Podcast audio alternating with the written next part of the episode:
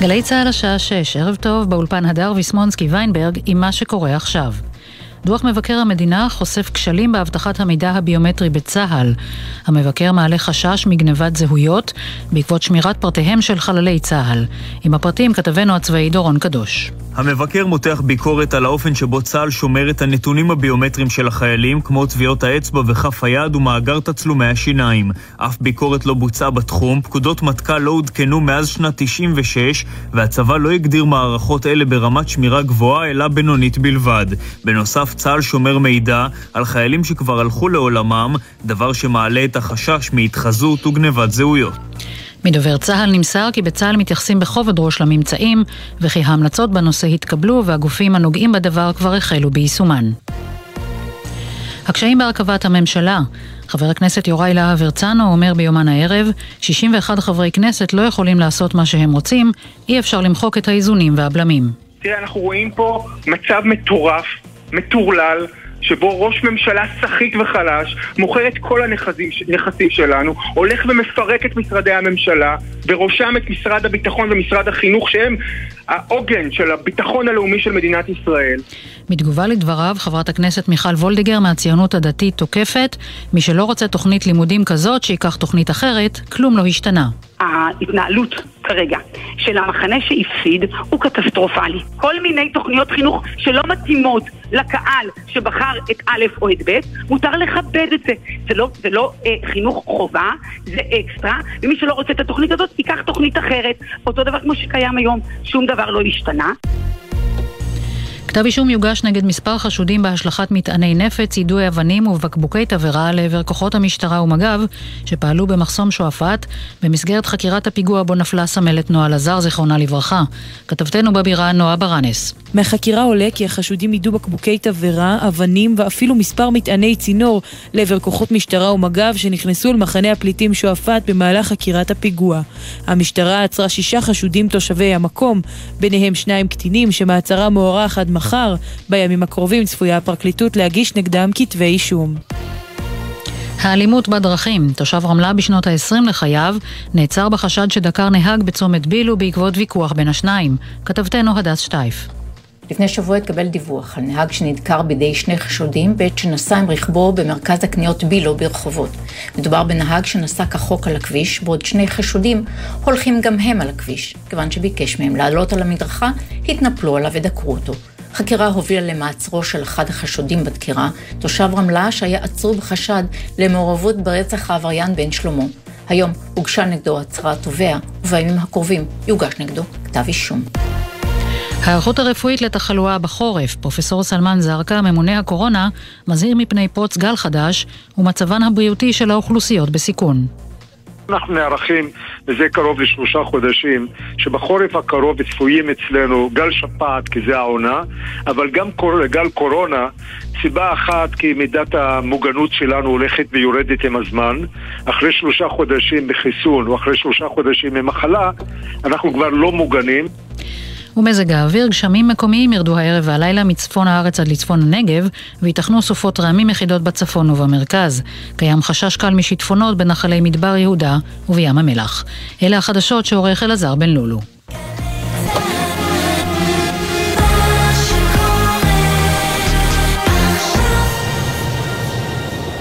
בחסות הפניקס סמארט, המעניקה שלושה חודשים מתנה בביטוח מקיף לרכב. כוכבית 5432, או חפשו הפניקס סמארט בגוגל. כפוף לתקנון המבצע, הפניקס חברה לביטוח בע"מ. עכשיו בגלי צה"ל, עמית תומר וסמי פרץ עם החיים עצמם.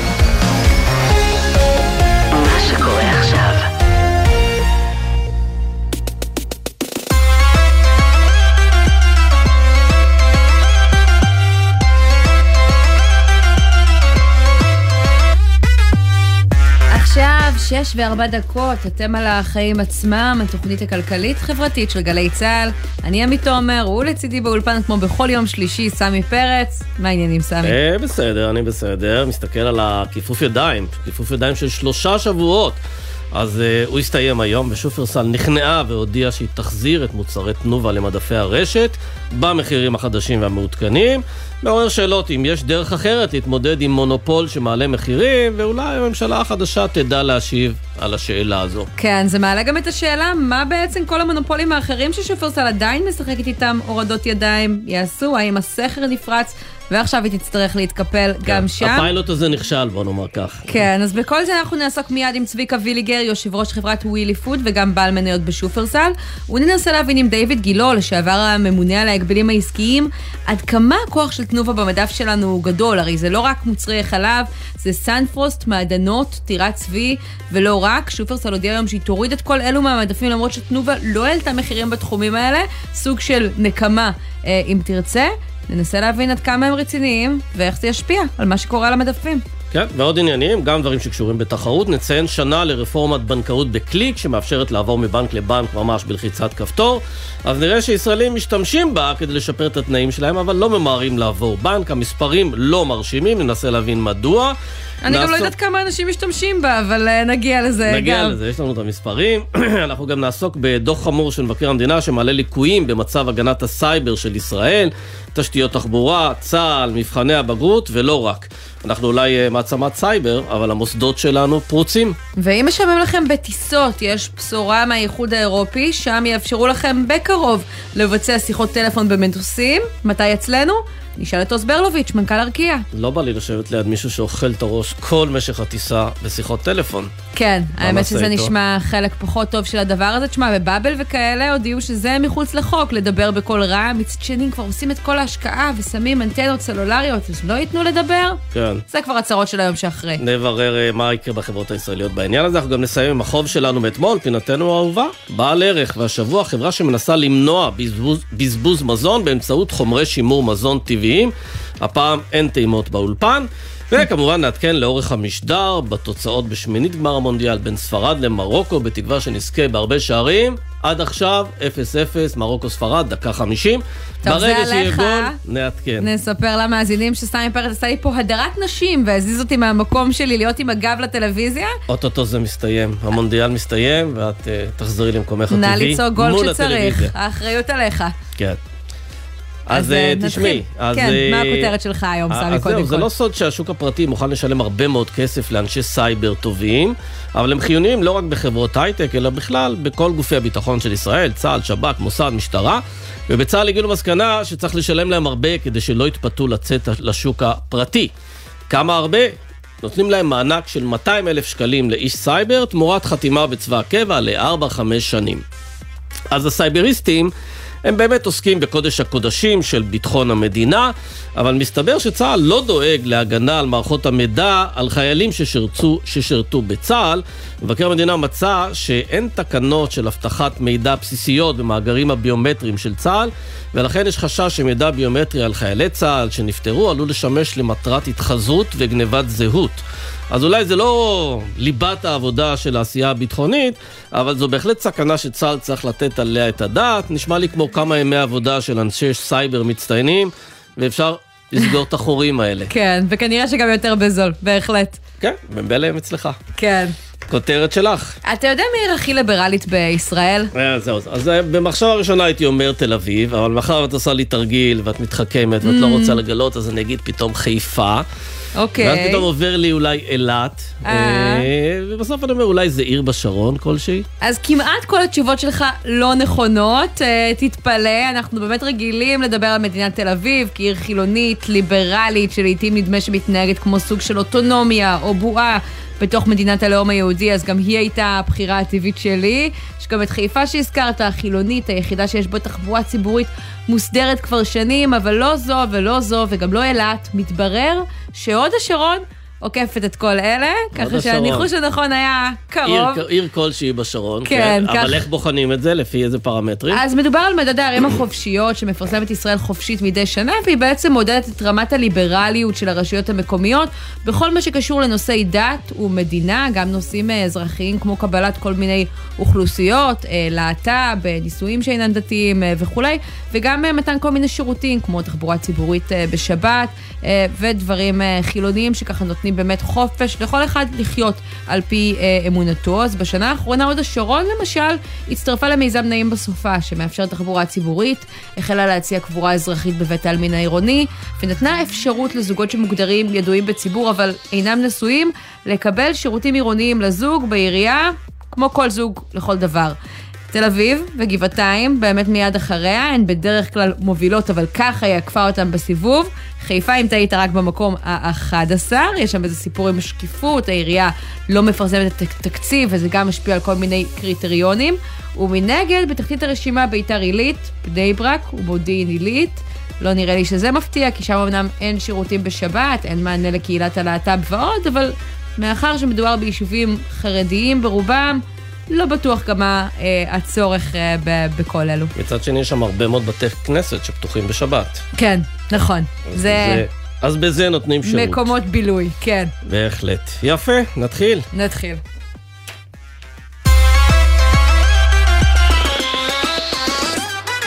אז אנחנו מתחילים עם קרב הענקיות בין שופרסל, רשת המזון הגדולה בישראל, לענקית חלב תנובה, שהיום אה, מסתיים לכאורה בניצחון של אה, תנובה. שופרסל מודיעה שהיא מחזירה שורה ארוכה של אה, מוצרים, שליש ממוצרי החברה בערך למדפים, משום שאין לה אפשרות לספק יותר תחליפים ללקוחות אה, שמגיעים אה, אליה, מה שממחיש את כמה גדול הכוח של ענקית אה, חלב, ומהצד השני, היא מתחילה לנסות לצמצם אותו ומורידה כל מיני מוצרים אחרים שלה מהמדפים, כאלו שהיא יכולה אה, להסתדר בלעדיהם, גם במקרים שהחברה עוד לא העלתה את המחירים של המוצרים האלה. ושואלת, מעלה את השאלה אם זו התקפלות אמיתית או התקפלות חלקית, ובהמשך תבוא כל שאר ההתקפלות. זה נראה כזה בשלבים ההתקפלות, לא? כן, ומה חושבים על זה הצרכנים שעד כה שופרסל אה, ניסתה ככה, מה שנקרא, אני חושבת במהלך הזה בעיקר אה, לחזר אחריהם, לגרוף הון תדמיתי כאיזושהי אבירה של כן. יוקר המחיה. אז עינב קנר שלנו, כתבתנו, בילתה היום בשופרסל ושוחחה עם הקונים. היא מצטרפת אלינו, שלום עינב.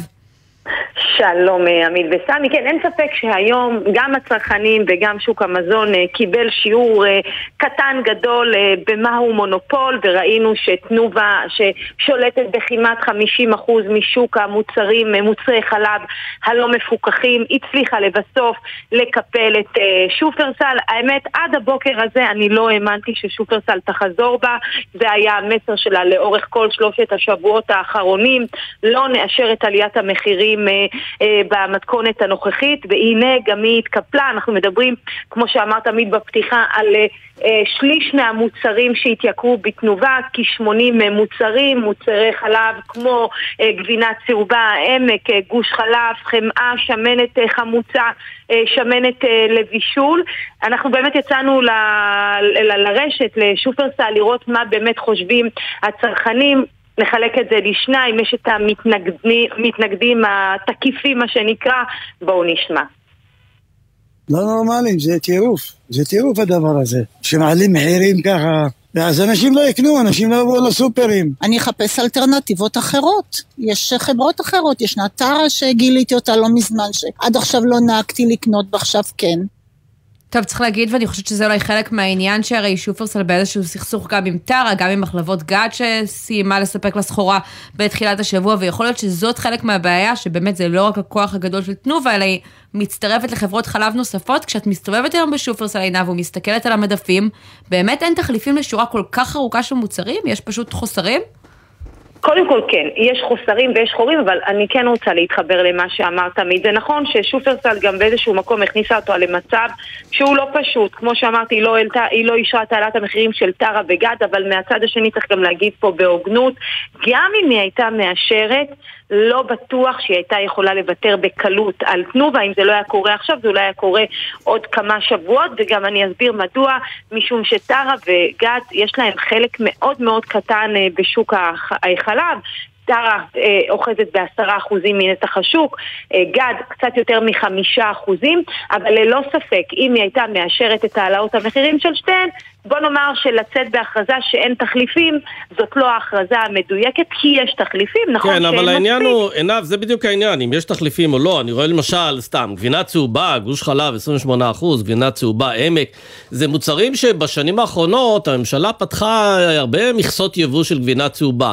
אז איך זה שהצרכן הישראלי עדיין, אה, אה, נקרא לזה ככה, אה, מצפה משופרסל שהיא תשים דווקא את המוצרים של תנובה על המדף? אז נכון, הנה, זה, זה משחק יפה, זה, זה מבחן יפה מאוד לשוק, ואתה צודק, פתחו את השוק למכסות יבוא, אבל מסתבר, אה, סמי, שבסופו של דבר, שגם היום הנתח שוק של תנובה במוצרים האלה הוא מאוד מאוד גבוה. למרות היבוא ולמרות זה שפתחו את זה לתחרות, יש מה שנקרא הצרכנים, ואגב, זה באמת התנהגות של הצרכנים בסופו של דבר, עד כמה הם סטגלטניים וכמה הם מוכנים ללכת לתחליפים, מתברר שבה... מוצרים האלה זה קורה פחות, לפחות לפי הנתונים גם אה, של סטורנקסט וגם לפי מה שאנחנו אה, שומעים מרשתות השיווק. כן, אז אבל בואו עינב... נשמע רגע. כן. בואו נשמע אבל רגע עוד אה, צרכנים, אלה שאומרים תנובה היא בעיקר לעשירים. בתור זוג צעיר שמנסה לחיות במדינת ישראל, לצערי אנחנו צריכים למצוא תחליפים. אורו שזה תחליף של יבוא, וטרה שזה תחליף, אנחנו לא יכולים להרשות לעצמנו לקנות תנובה. כנראה תנובה זה רק לעשירים, ותנובה הם לא היחידים שיודעים לייצר מוצרי חלב. יש בעיה, כי יש מוצרים שלתנובה יש ולחברה אחרת אין, כמו גבינה צהובה. טוב, תנובה באמת אה, חוזרת ככה למדפים גם של שופרסל, זה לא אומר שהציבור חייב לקחת, כל אחד יעשה את לא, יכול השיקולים להיות שלו. שיש צרכנים שמכורים לטעם מסוים, אה, רגילים אליו, ומתקשים אה, מתקשים לאמץ תחליף. אגב, וגם תנובה עומדת פה במבחן. אמנם שופרסל זו שבאה במה שאמרה, אני מעלה, מאשרת את העלאת המחירים, הצטרפה אחרונה לכל הרשתות, אבל יש גם פה שאלה מול, מול תנובה, ולא בטוח שעכשיו היא תשלם את המחיר, יכול להיות במועד אחר, כן. שלמרות שהיא ראתה את כל הלחץ הציבורי, וש... עדיין אנשים לא ממהרים אה, להשלים עם עליית המחירים הזו של המחלבה הכי גדולה. היא מצידה לא עשתה שום דבר, היא נשארה בכף שלה, עמדה על שלה ובסוף אה, העלתה את המחירים. זו גם שאלה מעניינת איך המחלבה הגדולה ביותר נוהגת בימים כאלה שאנחנו, כמו שאתם מכירים, כולם טרודים מיוקר המחיה. כן, עינב קרנר, כתבתם צרכנות, תודה רבה על הדברים האלה, ונגיד שלום עכשיו תודה. בעניין הזה גם לצביקה ויליגר, יושב ראש חברת ווילי פוד, הוא בעל מניות בשופרסל, שלום. שלום, ערב טוב. אז 80 מוצרים תנובה אה, תחזיר למדפים של אה, שופרסל, שופרסל תמשיך לקנות ממנה לדבריהם כי אין להם תחליף. אבל אני חייבת להגיד לך, אני מסתכלת על הרשימה, ולי לפחות יש הרגשה שאנחנו כן רואים אה, מוצרים אה, ככה תחליפיים לחלקם על המדף, ואני רוצה לשחק איתך רגע משחק. בוא ננסה לבדוק. גבינה צהובה 28%, אתם מביאים לישראל? כן, יש תחליף, יש תחליף מצוין, גאודה הולנדית, 28% שומן. אה, מוצרלה? ברמה הגבוהה ביותר, ומוצרלה, אנחנו מביאים מאיטליה. אה, גבינה אין לבנה 9%. אה, תראי, אה, חמישה אחוז ותשעה אחוז זה מוצרים קשים מאוד, כי זה המצאה ישראלית. בעולם אין אה, מוצרים של חמישה אחוז ותשעה אחוז. אנחנו התחלנו להביא בולגרית חמישה אחוז, התחלנו להביא גבינת שמנת חמישה אחוז. אנחנו כרגע עובדים עם ה-R&D שלנו בעולם כדי לייצר מוצרים של חמישה אחוז, כי בעולם רגילים לאכול גבינות שמנות. גבינות רגע, אז תגיד לי, יכול להיות, כי אני מבינה שברוב המקרים, רוב התשובות אה, מתוך הסעיפים האלה, כן אתה אני מציג אלטרנטיבה, ששופרסל. מחפשת פה הבעיה דרך היא- לרדת מהעץ, זה בעצם תירוץ. נכון, אני אגיד לך איפה הבעיה. הבעיה היא שלפי דעתי אני מקווה שהממשלה החדשה תבין שצריך לפתוח את היבוא ולא צריך לתת יותר מכסות וצריך להיות פה תחרות חופשית. רגע, אבל העובדה היא שאתם מביאים, הרי יש לכם את המותג הזה, מותג יורו, ואתם מביאים מכל אבל אנחנו- אירופה. השאלה אבל אם זה- אתם אנחנו- מוגבלים בכמות שאתם יכולים להביא. ברור, בטח, אנחנו גומרים את המכסות שלנו בדרך כלל במחצית השנה ואז אנחנו משלמים מיסים מלאים ואין, וקשה מאוד להתחרות בדברים. כלומר, אומר אם מגדילים את המכסות, אתה יודע להגדיל לא מאוד רוצה- את המכירות? תראה, אני, לא, אני, אני אומר לך שלא צריך מכסות. צריך יבוא חופשי, פתוח, ותאמין לי, כולם יתחרו בכולם. ומי החסם ביבוא חופשי? המחלבות המקוריות? ההסכמים שיש פה עם כל מיני, אה, ואני חושב ש... רגע, אבל אני זוכרת הסכם אחד, הסכם החלב, שדווקא בו עוגנו שורה ארוכה של אה, גבינות, ביניהן נכון, המוצרי אה, החלומי ועוד, שירדו עליהם המכסים. אני אתן לך דוגמה למוצרים שפתחו את אבל זה קרה כי בזמנו אה, אמרו, בגלל הבחירות אי אפשר לאשר את זה עכשיו, תכף זה יקרה, בתחילת 2023, איפה זה עומד? תראי, למשל פתחו ליבוא חופשי את היוגורטים. אנחנו מביאים עכשיו יוגורט פרביוטי, אנחנו מוכרים יוגורט שמוכרים ב-4.90, אנחנו מוכרים אותו לצרכן ב-2 שקל 90, אוקיי?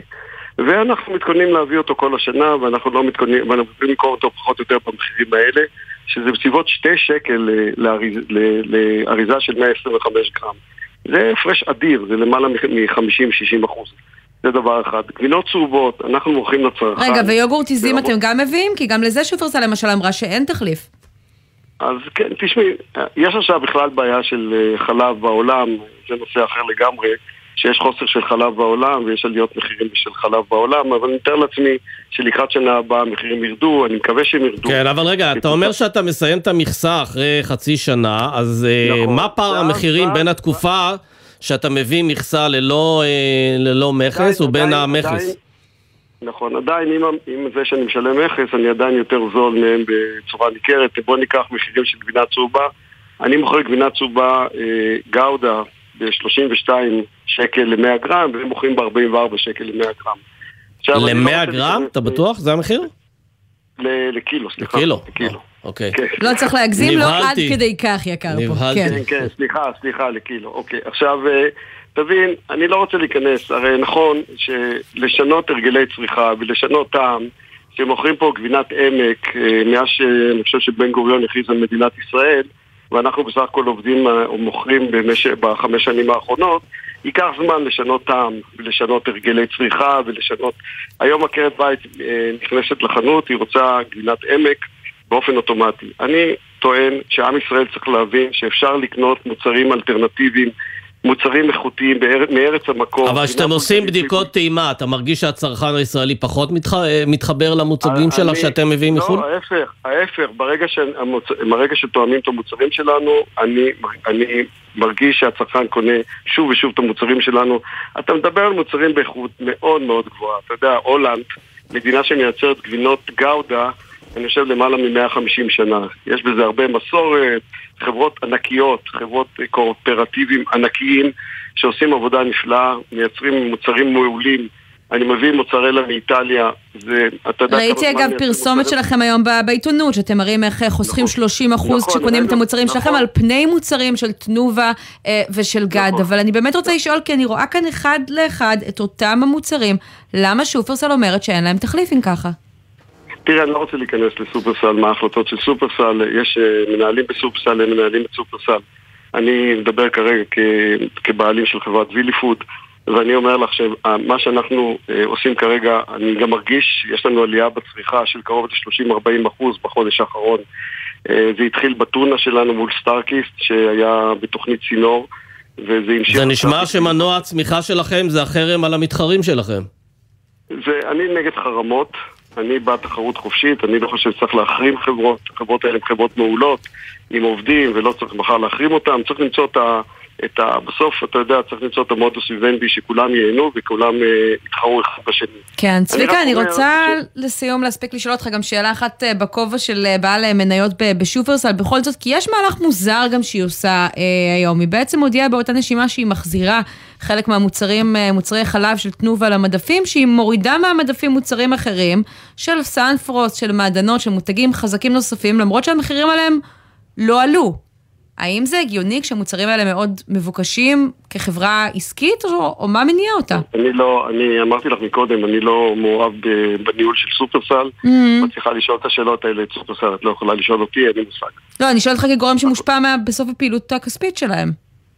אה, אני מקווה שסופרסל יעשו תוצאות טובות, כי אני כבעל מניות ייהנה מהתוצאות, אני סומך מאוד על, ה- על, על יושב ראש, על איציק אבר כהן ועל המנכ"ל, ואני בטוח, ועל הנהלת סופרסל וכל האנשים שעובדים בסופרסל, הם עושים בסך הכל עבודה מצוינת, ומתמודדים עם כל מה שצריך להתמודד.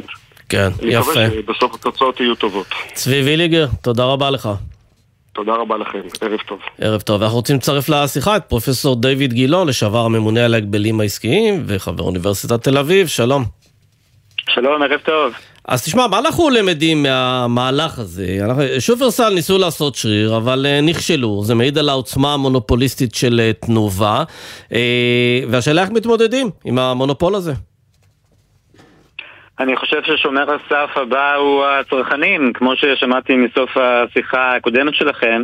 הקמעונאים הם שומר סף אחד שיכול לעצור את זה, אבל כש, כשהקמעונאים נשברים, מזה, אז הצרכנים יכולים בהחלט להחרים מוצרים שהמחיר שלהם עולה. אבל זה לא יומרני להיות... לצפות שקמעונאי יהיה זה שיחנך את השוק, הוא רוצה להרוויח כסף, הוא רוצה לספק את הסחורה, הוא לא בא לחנך אף אחד.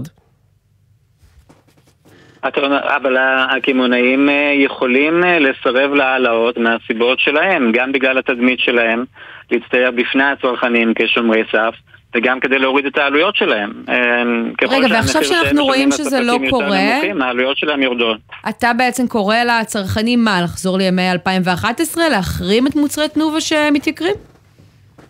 כן, אם הם מרגישים שזה יקר, אני הייתי ממליץ להם להחרים, זה מותר מבחינת הגבלים עסקיים, וזה מאוד מאוד אפקטיבי, בגלל שזה מרסן את כל המערכת. גם הספקים וגם הקמעונאים לא להעלות את המחיר וזה גם מוכיח שהמותגים החזקים האלה הם לא מנצחים תמיד, והמחיר הוא גם פרמטר בעצם. אז בקרב הזה של הורדת ידיים, כשהקמעונאים מפסידים, אז הצרכנים צריכים להיות בחזית. אבל אולי במקום חרמות, יכול להיות שהממשלה צריכה פשוט לבטל את כל המכסות ואת כל המכסים, לפתוח את התחום הזה ליבוא חופשי, ולתת לצרכן להחליט את, את מי הוא רוצה ואיזה מחיר הוא מוכן לשלם. בוודאי, הממשלה חייבת לעשות את זה במקביל. למיטב הבנתי הממשלה הקודמת התחילה מהלכים מאוד אמיצים בעניין ש- שלא נעשו קודם והממשלה החדשה צריכה להמשיך עם המהלכים האלה כמה שיותר יבוא, כמה שפחות חסמים מלאכותיים כאלה באמת לאפשר לייבא את כל המוצרים האלה אבל אם הצרכן יהיה נאמן יותר מדי למותגים שהוא רגיל אליהם, אז זה לא יעזור. כלומר, גם הצרכן צריך להצביע ברגליים כשהוא רואה הפרש מחירים על המדף. פרופסור גילון, אני רוצה לנסות לשאול אותך את השאלה ששאלתי קודם את צבי, תעזור לי לנתח את המהלך של שופרסל. אני מבינה למה היא מחזירה את המוצרים למדפים, היא אומרת שאין לה ברירה את מוצרי חלב שמתייקרים, מה שהיא יכולה להסתדר בלי, היא מסתדרת בלי, אבל היא מודיעה על הורדה של שורה של מוצרים נוספים מהמדפים של מותגים שהמחירים שלהם לא עלו, מותגים של חברת תנובה. מה הרעיון מאחורי זה? נקמה? רצון להחליש את הכוח שלה לפעם הבאה? את זה אני לא יודע, באמת צריך לשאול את שופרסל. אם, אם קמעונאי מוריד מוצרים לא בגלל התייקרות ולא בגלל משהו שהוא נגד הצרכנים, אז אני רואה את זה כחשוד. אני רואה את זה כהפעלת כוח מול הספק מסיבות של הקמעונאי ולא כדי... לעשות משהו שהוא גם באינטרס של הצרכנים. לא, אבל יכול להיות שאתה בא, לא, למה זה לא באינטרס של הצרכנים? יכול להיות ששופרסל אומרים לתנובה, תראו, קשה לי להסתדר, לצרכן קשה להסתדר בלי איקס מוצרים, אז את זה אני חייב לשים על המדפים, גם במחיר החדש, אבל מאחר ואני לא אוהב את ההתנהלות שלך, אז אני לא שם את כל המוצרים שלך על המדף. אז הוא פה נשאר, אתה יודע, חצי ידיד של הצרכן. זה יכול להיות מדרון חלקלק, אם אתה מתחיל לאפשר uh, לקמעונאי לקשור מוצר במוצר בצורה כזאת, אז uh, בפעם הבאה הספק יעשה. יש פה בעיה הגבלית? מדבריך עולה שהיצרנים לא קושרים uh, בין מוצר למוצר. זה גם קורה הרי, לא? אתה מכיר הרבה מאוד מקרים uh, כאלה. זה אסור, לפי חוק המזון אסור לקשור uh, בין מוצר למוצר. גם ליצרן וגם למשווק אסור לקשור? כלומר, יכול להיות ששופרסל עוברת במהלך הזה על החוק? לא, את יודעת, תלוי איך זה מנוסח. בעצם אם, אם בסופו של דבר יוצא שהספק נתן, קשר מוצר א' במוצר ב', או שהוא למשל אמר, את המוצר המוביל שלי, אם אתה רוצה לקנות, תקבל עליו הנחה אם תקנה את המוצר הפחות מוביל שלי. כן, לא, אני חושב שההגדרה של שופרסל, כנראה שגם משפטנים עבדו מאחורי העניין הזה, זה שבמקומות שבהם אין לנו אלטרנטיבות, אנחנו ניקח את המוצרים של תנובה. במקומות שיש אלטרנטיבות, אז אנחנו לא חייבים לקחת. כן, זה לא נשמע לי כמו... כשהקמעונאי עושה את זה, זה לא נשמע לי כמו קשירה אסורה. Mm. אם, את, אם אתם אומרים שבטווח הארוך זה לטובת הצרכן, אז אני בעד, רק צריך להיות משוכנעים שזה כך. כן, אנחנו לא אומרים שזה המצב, אנחנו רק מעלים תהייה. נצטרך לראות איך זה מתפתח. אגב, לירקות קפואים למשל, של סנפרוסט, ששופרסל הודיעה שהיא תוריד מהמדפים, יש נתח שוק אה, גבוה יותר לתנובה בענף הזה, אפילו יותר ממה שיש לה במוצרי החלב, כלומר גם שם יש לה אה, כוח אה, גדול. פרופסור דיוויד גילו, לשעבר הממונה על ההגבלים העסקיים, תודה רבה שדיברת איתנו. בשמחה, ערב טוב.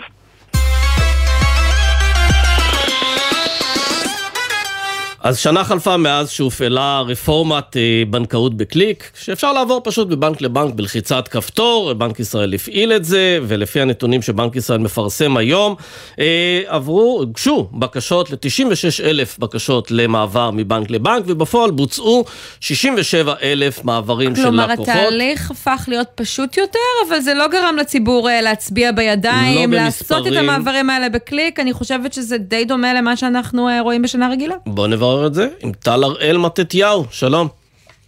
שלום. ראש מטה הפיקוח על הבנקים. אה, אז איך המספרים האלה בהשוואה לשנים רגילות? זה לא נשמע לנו מספרים בומבסטיים.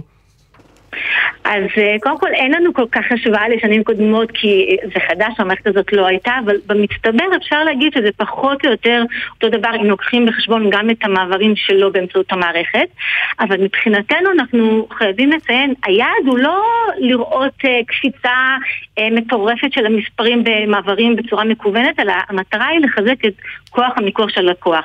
ולחזק אותו זה אומר שתהיה לו את האפשרות לשפר את התנאים שלו או באמצעות בנק חדש או באמצעות הבנק בו מתנהל החשבון שלו. אבל, אבל גם במקרה אה, הזה, ראיתי את המספרים, אתם מדברים על משהו, על קרוב ל-30 אלף איש שביקשו אה, לעבור בנק, ואז הבנק שלהם נתן להם הצעה אחרת, יותר טובה, שיפר את התנאים, ואז הם החליטו להישאר. גם פה המספרים לא נשמעים לי עצומים. אה, המספרים הם קודם כל מראים שהלקוח אה, ברגע שהוא הביע בקשה לעבור בנק, הבנקים פועלים היום הרבה יותר לשמר את הלקוחות. הם עובדה שהלקוח מבטל את בקשת הניוד ואז הוא מקבל תנאים יותר טובים בעקבות הליך השימור. האם זה יכול לעלות הרבה יותר? כן, זה יכול לעלות הרבה יותר. זה קשור למודעות של הציבור שאנחנו מנסים להגביר את המודעות. את מרגישה שהתחרותיות אה, בענף הבנקאות עלתה בשנה האחרונה? כי אנחנו עדיין רואים אותם באופן גורף, לא מגלגלים אלינו את הריביות לחוסכים, ככה כמו שבנק ישראל ישראל העלה את הריבית, לא בשיעור שקרוב לזה, אה, וכאילו אין, אין, אין תחושה שבסופו של דבר אה, הבנקים יותר מחזרים אה, אחרינו, אני חייבת להגיד.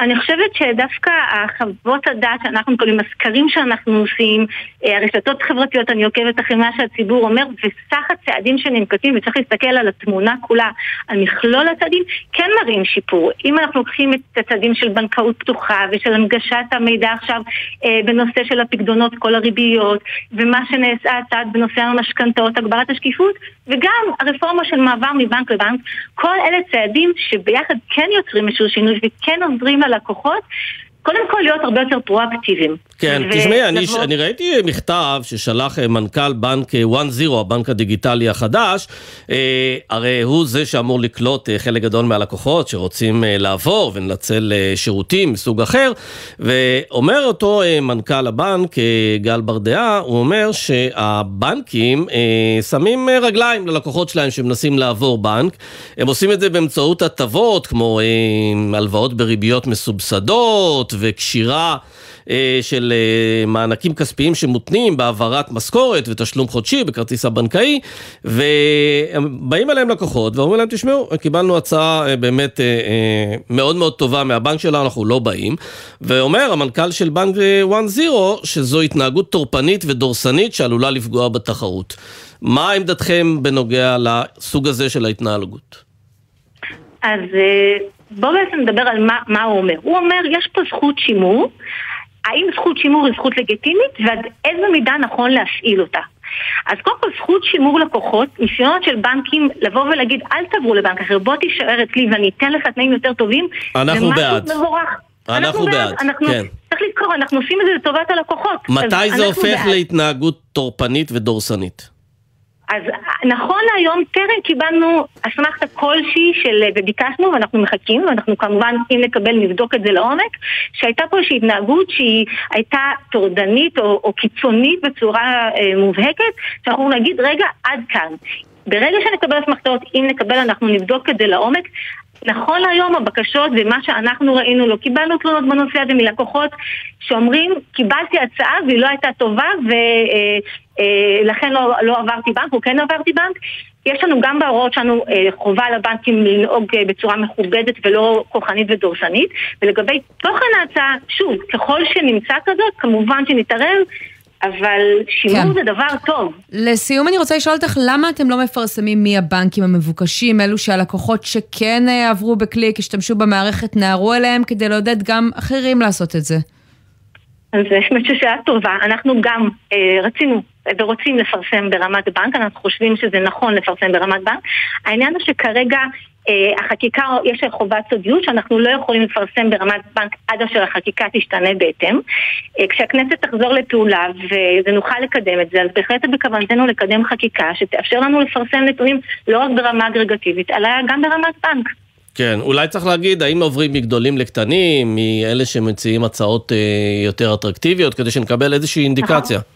כן. יש אינדיקציות, יש מגמות, וזה נכון לשקף אותן לציבור, ואנחנו, כשיתאפשר לנו מבחינת חקיקה לקדם את זה, נעשה את זה. אז אנחנו נמשיך uh, לעקוב. טל הראל מתתיהו, ראש מטה הפיקוח על הבנקים, תודה ששוחחת איתנו. תודה לכם. אנחנו יוצאים לכמה תשדירים, ואז נדבר על דוח מבקר המדינה שמתריע בפני ליקויים חמורים בהגנה בסייבר במגוון תחומים, ומנכ"ל ארקיע, עוז ברלוביץ', יהיה איתנו על הבשורה החדשה שעשויה לשפר לנו את הטיסות לאירופה. ונעדכן שהתוצאה במשחק בין מרוקו לספרד, 0-0, דקה 78 כבר. אה, משחק משעמם, תישארו איתנו. נשמע שזה הולך להערכה. כבר חוזרים.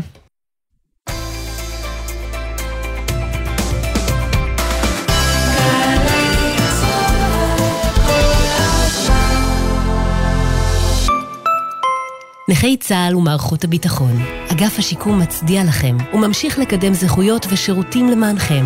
הרחבנו השנה את סל ההטבות ללימודים אקדמיים. הקמנו בית בטוח ובית מאזן למתמודדים עם פוסט-טראומה, הזיקוקים לסיוע נפשי, ושיפרנו את השירות באתר.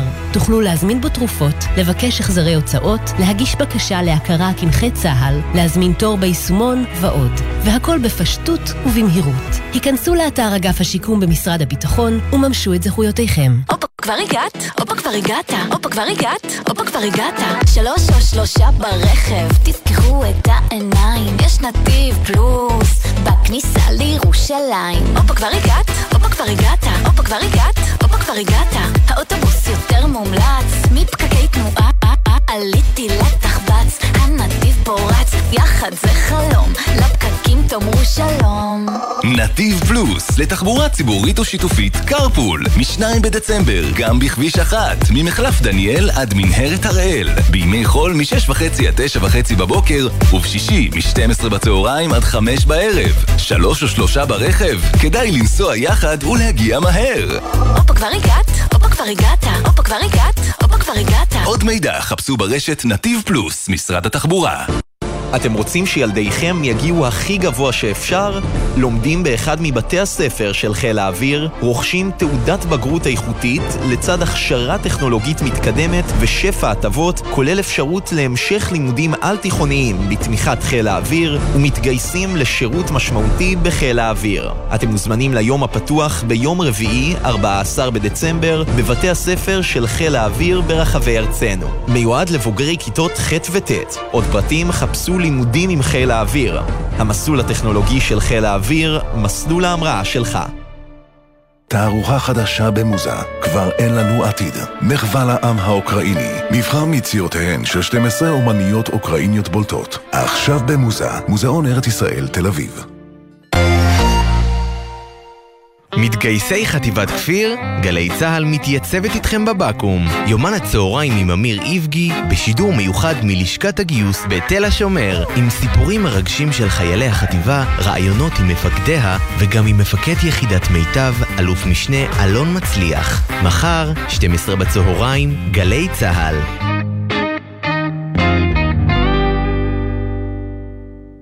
עכשיו בגלי צה"ל, עמית תומר וסמי פרץ עם החיים עצמם. חזרנו ועכשיו אנחנו לדוח אה, מבקר המדינה שמתפרסם לפני שעה קלה ושם זרקור על אה, ליקויים בהגנת הסייבר של מדינת ישראל במגוון אה, רשויות, בראשן תשתיות התחבורה עם ממצאים שצריכים להדליק כל אחד מאיתנו. הילי קרן, כתבתם על תחבורה, את מצטרפת אלינו בעניין הזה. שלום. כן, שלום עמית, אז באמת גם מבקר המדינה התייחס להגנת הסייבר במגזר התחבורה. הוא דיבר על נמלים, רכבות, אה, אה, חברות אוטובוסים, גם מרכזים אה, לניהול תנועה עירוניים, כלומר כל הבקרה על הרמזורים שלנו ורכבים אוטונומיים ועוד שלל של נושאים, אבל חשוב להגיד לפני הכל שהדוח שהתקבל הוא לא הדוח המלא, הוא הדוח המצונזר, מכיוון שלא רצו לחשוף את כל החורים שקיימים אצלנו בתש... בתשתיות כדי שהם לא יהיו חשופים לכולם וכל מי שרוצה יוכל לנסות ולפגוע בהם. אז כל מה שאנחנו יודעים הוא אה, עבר אה, צנזורה, אה, וכן, ובואו נתחיל אה, וניגע בליקויים שכן אה, אפשר להתייחס אליהם. אז בראש ובראשונה, חקיקת אה, חוק הסייבר עדיין לא הושלמה, עברו שבע שנים, אה, עברה שבע שנים אה, מאז שהממשלה החליטה לקדם את החוק הזה, ועדיין הוא לא הגיע לספר החוקים של מדינת ישראל. אה, גם במשך אה, יותר משבע שנים משרד התחבורה לא השלים את עבודת המטה לבחינת התיקונים והשינויים שנדרשים אה, להסדרה בכל תחומים של הגנת הסייבר במגזר התחבורה.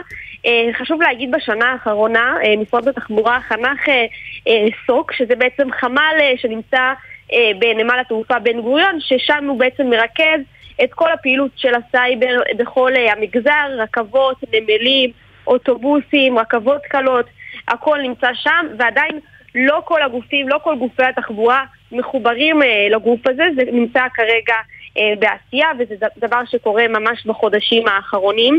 אה, נקודה נוספת אה, שעלתה בביקורת, אה, עלו שם שורה של ליקויים אה, רוחביים שמחייבים טיפול מערכתי.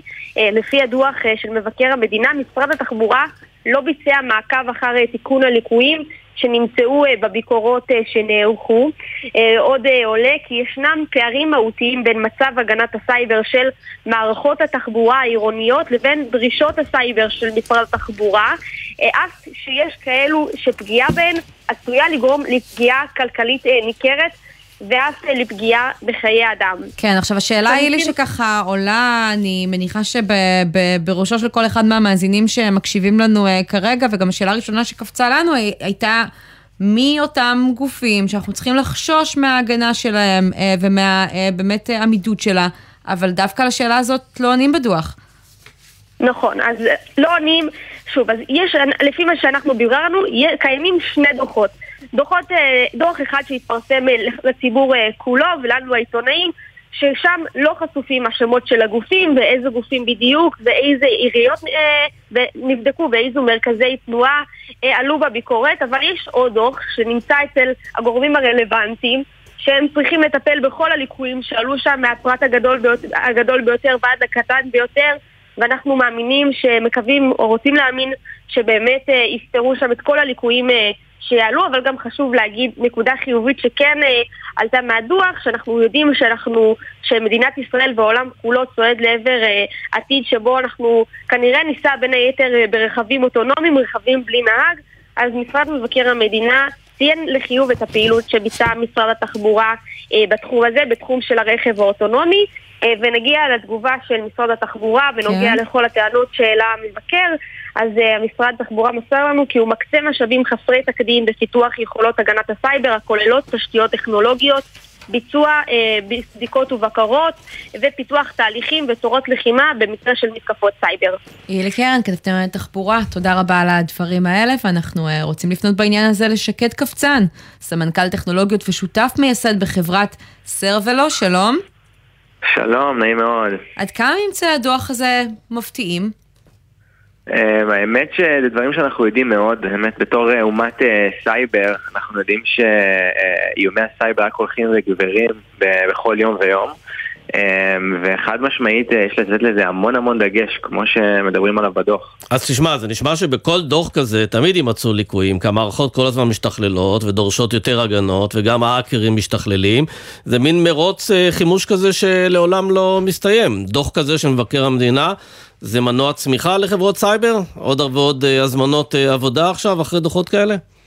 אני חושב שזה יותר מרק להסתכל על זה כהזמנות, זה בעצם uh, תשתית לאומית קריטית uh, שנמצאת תחת uh, התקפה מתמדת שחייבים לשים עליה דגש, אפילו ברגולציות שב-TSA שבצפון אמריקה. אבל אין איזה ניהול סיכונים, הרי אתה לא יכול לשים מנעול על כל מילימטר, אתה צריך לנהל איכשהו את הסיכון, נכון?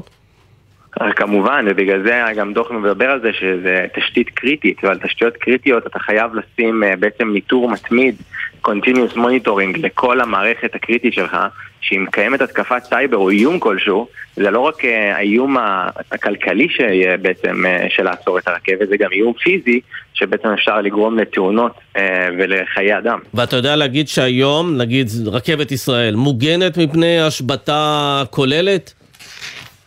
היום כל הרכבות ברחבי העולם עדיין אה, לוקים בחסר של אה, מערכות אה, הגנה בסייבר, זה בדיוק ה mission critical של חברות כמונו, כמו סיילוס, של לתת בעצם הגנה ייעודית ורטיקלית לעולם הרכבת, כדי שהנוסעים יוכלו לנסוע בבטיחות, וגם כמובן את. הנזקים הכלכליים שיכולים לעמוד לרכבת בזמן שהרכבת לא נוסעת. אתה יודע, אנחנו רואים הרבה פעמים בדוחות מבקר המדינה, שככה זה משהו שקוראים ומצקצקים, ואז עוברים הלאה גם הרשויות, ואחרי עוד כמה שנים הם עושים מעקב ומצביעים על אותם ליקויים שוב. איך אנחנו באמת הופכים את התשתיות בישראל לבטוחות יותר, דואגים לפתור את מה שהמפקד מצביע עליו?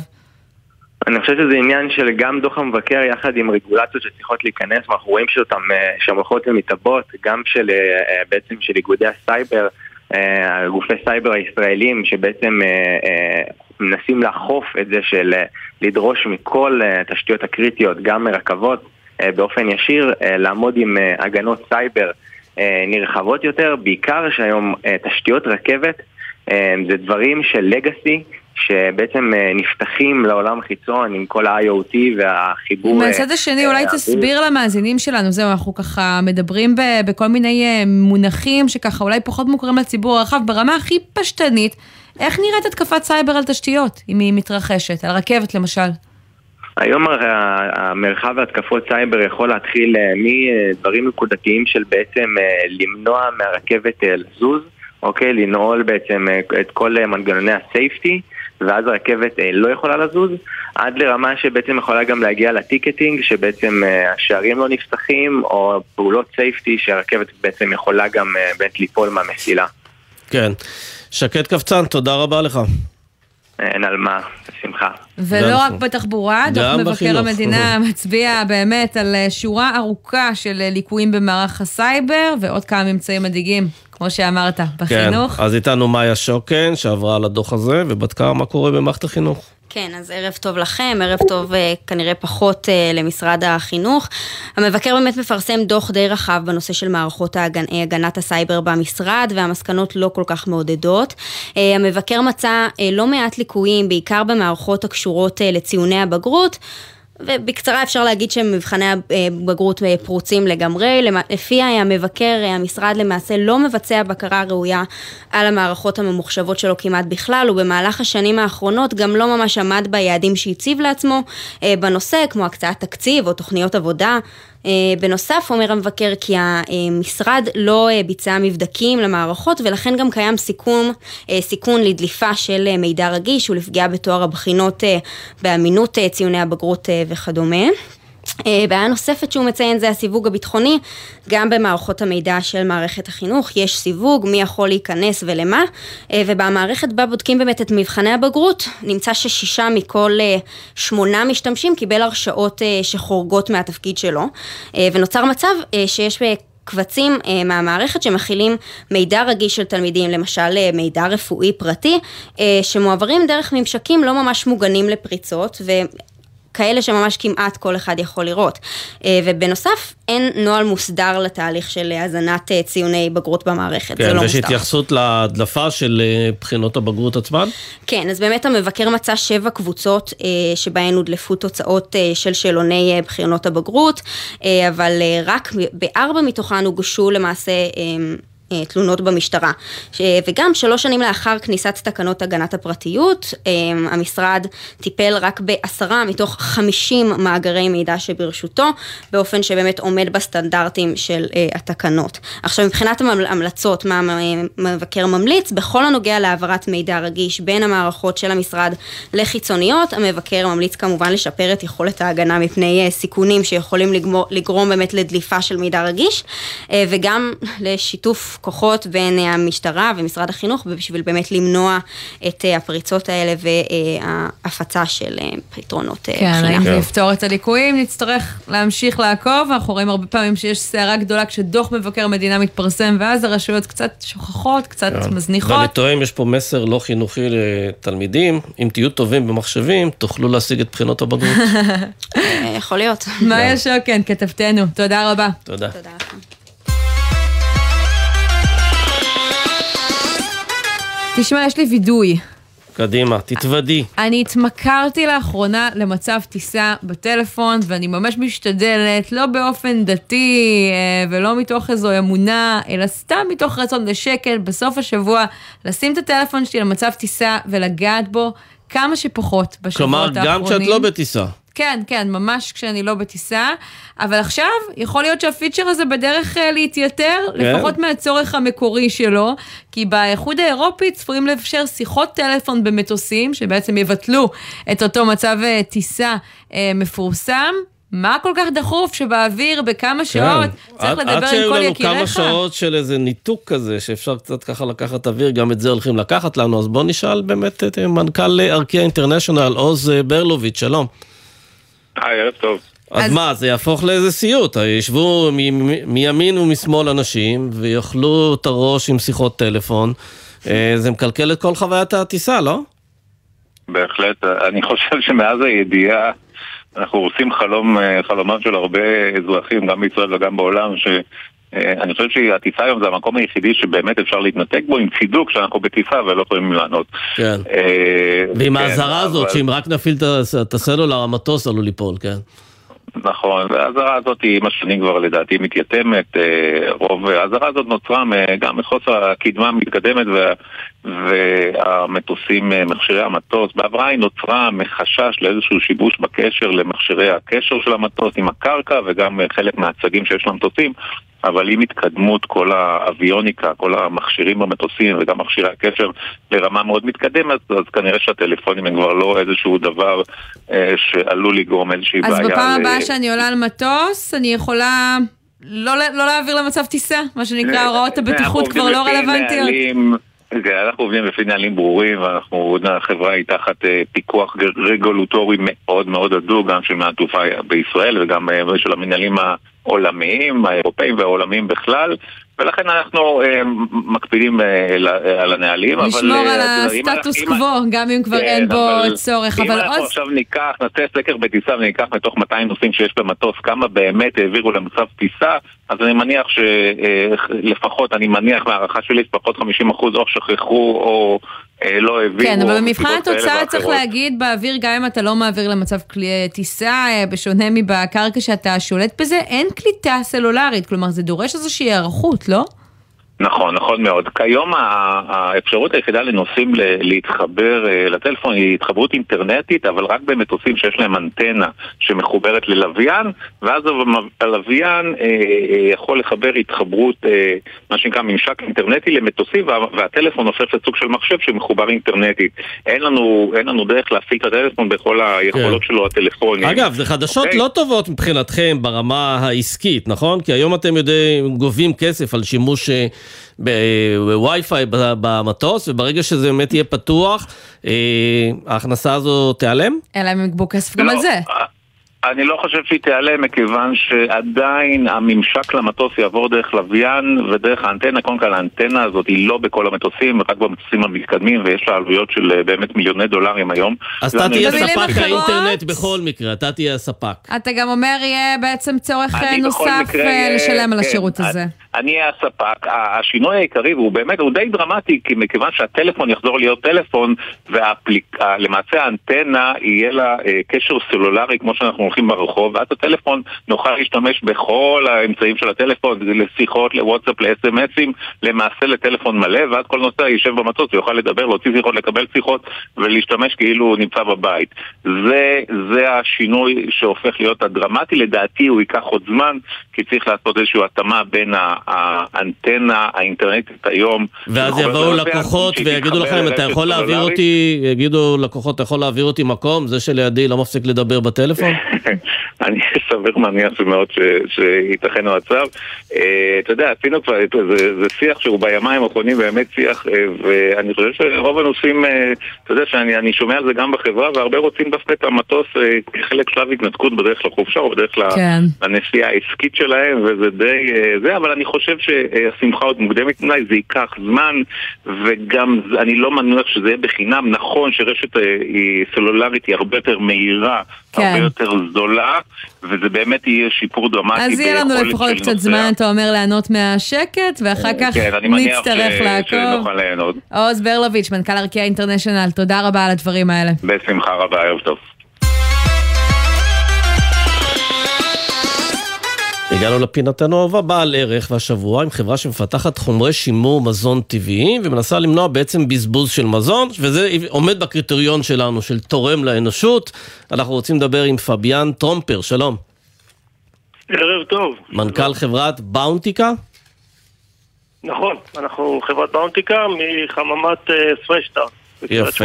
אז אתם בעצם מפתחים אה, חלבונים שמונעים אובדן מזון על ידי הארכת חיי המדף של אה, מוצרים? נכון, חלבונים שלנו הם מונעים התפתחות אה, מיקרוביאלית במזון, אנחנו מעכבים אה, התפתחות של גורמי קלקול במזון וככה אנחנו מעריכים את אה, חיי המדף של מזון, גם מזון מעובד ופוטנציאלית גם אה, פירות וירקות ומזון טוב. בכמה זמן אתם יודעים להעריך אותם? המטרה שלנו פה היא יותר מלהאריך את חיי המדף, היא אה, לשמר את, הטריות ואת האיכות שלהם אה, עד לנקודה שבה אנחנו רוצים אה, לצרוך אותם, בלי להשתמש בחומרים משמרים כימיקליים שהם מזיקים הם פוטנציאלית מזיקים בריאותית וגם מזיקים לסביבה. אגב, זה קרה אה, במהלך השנים. אני, נדמה לי שאני זוכר מילדותי שחלב יכול היה להחזיק, אה, אני יודע מה, שבוע, והיום חלב יכול להחזיק אה, שבועיים, אפילו קצת יותר.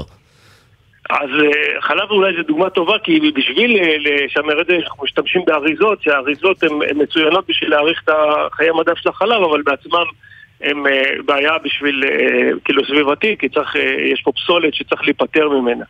אמ, ויש עוד הרבה דוגמאות אחרות שנפתרות על ידי אריזות כשהאריזה היא נהיית הבעיה בעצמה. זאת אומרת, אם אתה יכול לקנות אה, ירקות ופירות ארוזים, אז יכול להיות שאתה מעריך את החיי מדף של הפירות והירקות, אבל האריזת פלסטיק עצמה הופכת להיות פסולת כן, אז מתי נראה אתכם ככה באמת אה, מעריכים את התוקף על המדפים, בעיקר בתקופה שבה יוקר המחיה ככה משתולל וזה עשוי אולי לגרום לנו לזרוק פחות וגם לבזבז פחות?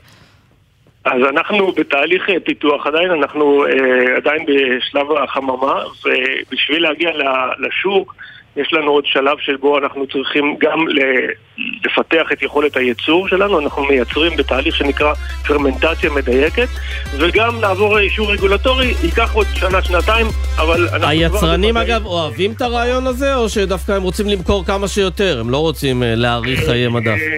תשמע, כשאני מראה להם את התוצאות, לדוגמה, אנחנו הראינו תוצאות של חומוס, איך אנחנו מטפלים בחומוס ושומרים על הטריות שלו, מאוד התלהב, מאוד. יפה. טוב, תודה רבה, פביאן טרומפר.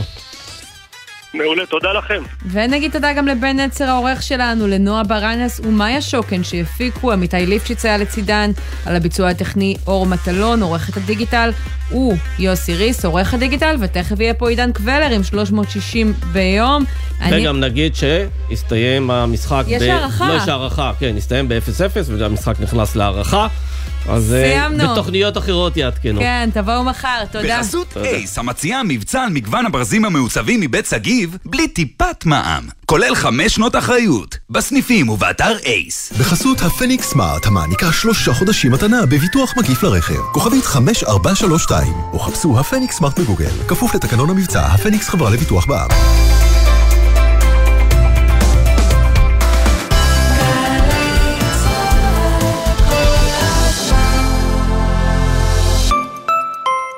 זכאים לתעודת נכה מהביטוח הלאומי? מהיום התעודה דיגיטלית. להורדת התעודה בקלות לטלפון הנייד, היכנסו לאתר הביטוח הלאומי. קל ופשוט. ביטוח לאומי לצדך, ברגעים החשובים של החיים. ולתפארת מדינת ישראל. ביום העצמאות יש לנו הזדמנות להתרגש ולהצדיע לאנשים ולנשים שהם הפנים היפות של מדינת ישראל. עכשיו זו ההזדמנות שלכם להמליץ ולהשפיע על בחירת מסיעי המשואות ביום העצמאות ה-75 בסימן חלוציות. אתם מכירים חלוצות או חלוצים בעבר ובהווה? הראשונים שהפכו ועדיין הופכים רעיונות למעשים וחלומות למציאות? היכנסו עוד היום לאתר מרכז ההסברה במשרד התרבות והספורט והמליצו על מסיעי המשואות הבאים, נשים וגברים. עוד פרטים בטלפון 050-6222-945. תודה ממרכז ההסברה, המטה לטקסים ולאירועים ממלכתיים, משרד התרבות והספורט. מתי לקחת את התרופה? לפני הארוחה או אחריה? האם הטיפול שלי כלול בסל? איזה מינון מתאים לילד בן שלוש? לכל שאלה על תרופות, תוכלו לפנות למוקד הייעוץ הרוקחי של ארגון הרוקחות בישראל, בשיתוף האגודה לזכויות החולה. חייגו כוכבית 3711, או חפשו בגוגל, ייעוץ רוקחי. ספי ויניר פותחים את הבוקר. אני יכול להגיד לך מולצן? Da, da das Schelle. Nada, che. מולצן טריאסקה. putem să cântăm aici. מולצן טריאסקה. רק תנו לי לתרגם? לא, סתם. ליה קניג. נו, מאי בינה, ותודה רבה לכם. ספי עובדיה ויניר קוזין, ראשון עד רביעי בשמונה בבוקר, רק בגלי צה"ל. מיד אחרי החדשות, עידן קבלר.